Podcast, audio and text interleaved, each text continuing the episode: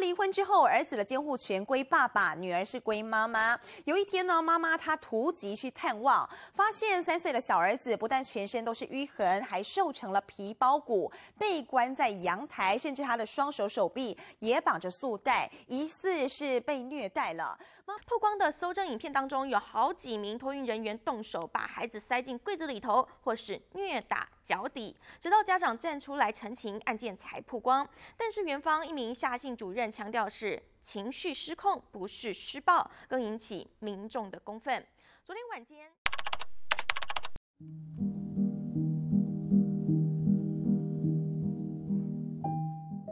大部分施暴的父母。没有一定特定的精神障碍或者是心理障碍，而是有其他的因素让他的子女处于受虐的风险当中。因素有很多，那它的组合的特定的形态决定了孩子是否成为受虐的对象。我们对这些因素的探讨，发现其中有三个比较重要的因素。第一个因素是文化背景，第二个因素是。父母本身的议题，第三个呢是孩子本身的一些状况跟特质。我们认为社会条件也可能会助长了施暴的风险。其中的一个最主要的原因呢，就是家庭的经济的状况。如果家庭的经济的状况不足以提供整个家庭的开支，儿童受虐的情形就会可能发生了。因此，儿童受虐的情形在贫困的家庭当中较为普遍。因为经济的条件所带来的生活的压力，使得父母亲有可能这些压力的影响而对子女施暴，反而也没有机会跟孩子好好的沟通，并且好好的照顾他的子女。第二个。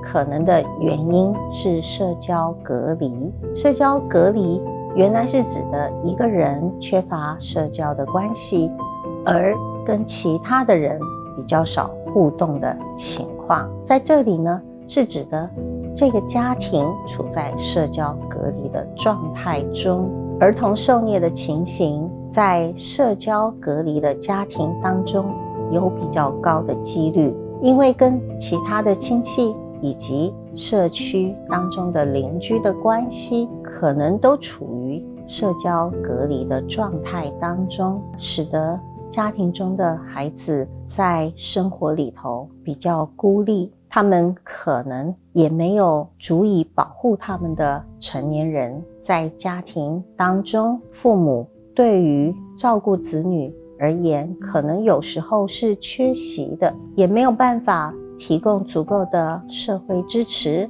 以及应对生活压力的技巧，所以儿童也产生了非常多的生活上面适应的困难。我们发现导致父母虐待子女的几个特征，第一个是虐待子女的父母过去可能也有受过虐待的经验。这项使得父母亲认为，子女在儿童时间受到一些比较严厉的对待是正常的，受虐的情形并不是不可以避免。但是如果父母亲也有被施暴，就是受虐的经验的话，父母虐待子女的可能性也比较高。第二个。是施暴的父母比较常使用没有效的育儿技巧，譬如说对孩子有不切实际的期望。当施暴的父母没有办法和孩子相处的时候，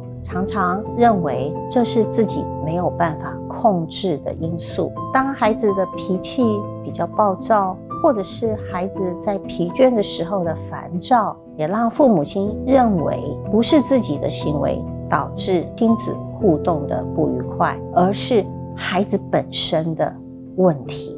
这样子，小孩子可能永远无法满足他父母的期待，而且呢，也常常认为父母亲对他的控制有所不合理。那么，在这样的情况之下，孩子的脾气可能变得更不好。那么，父母亲也更觉得自己无法控制。在无法控制的情况之下，而产生的比较极端的管教行为，这样的几率也就提高了。第三呢，是发生在受虐情形的家庭当中，常常有夫妻之间对彼此不满意的情况，夫妻之间无法支持彼此。而造成婚姻的不和谐，婚姻上面的不和谐也使得家庭中的日常生活更加的紧张，父母亲很难努力的去付出，去抚养他们的孩子。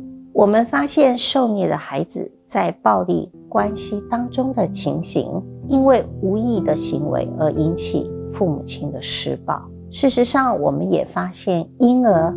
和学龄前的儿童比较大一点的学龄儿童更可能受到虐待，这也许是因为幼儿的行为的调节能力比较差，使得他们引发父母厌恶而遭到虐待的情形几率反而提高了。曾经有父母亲因为婴儿不断的哭泣而将婴儿摇晃致死。或者是受到严重的伤害的案例，由于幼儿更容易哭泣，或者是发脾气、失去控制，而这些行为比较容易激怒那些总是在安抚幼儿的父母，使这些父母觉得他们很疲惫，在疲惫的情况之下。而做出一些严厉的管教行为，使得这些幼儿更可能成为受虐的对象。出于同样的原因，经常生病或者是先天有残疾症状的儿童，也比较可能受到虐待。当孩子生病或者是残疾的时候，他们通常需要父母亲更多的注意跟照顾，或者是需要特殊的护理。这些条件。可能都增加了家庭当中的压力，并且使儿童更容易面临受虐的风险。另外呢，继子女比亲生的孩子更容易受到虐待跟忽视，继父母对继子女投入的情感比较少，缺乏情感投入的亲子关系，也使得继子女更容易受到虐待。我们刚刚。谈到的是父母亲和儿童自己本身的一些特质，使得施虐的情形或者是受虐的情形的几率提高。然而，任何一个单一的因素通常都不会导致虐待的情形发生。当文化当中鼓励体罚，父母缺乏跟孩子相处的技巧。以及孩子的行径经常令父母反感的时候，累加起来就比较有可能发生施虐的情形。我们在儿童跟青少年的行为当中做一点整理，发现比较容易有的儿童虐待行为，除了上述的这样子在家庭当中发生之外，我们也发现。经常包括肢体的暴力、言语的暴力，或者是比较特别的、少数会看见的，利用儿童及少年行乞、强迫儿童及少年婚嫁、剥夺或妨碍儿童及少年接受国民教育的机会，迫使或者是诱使。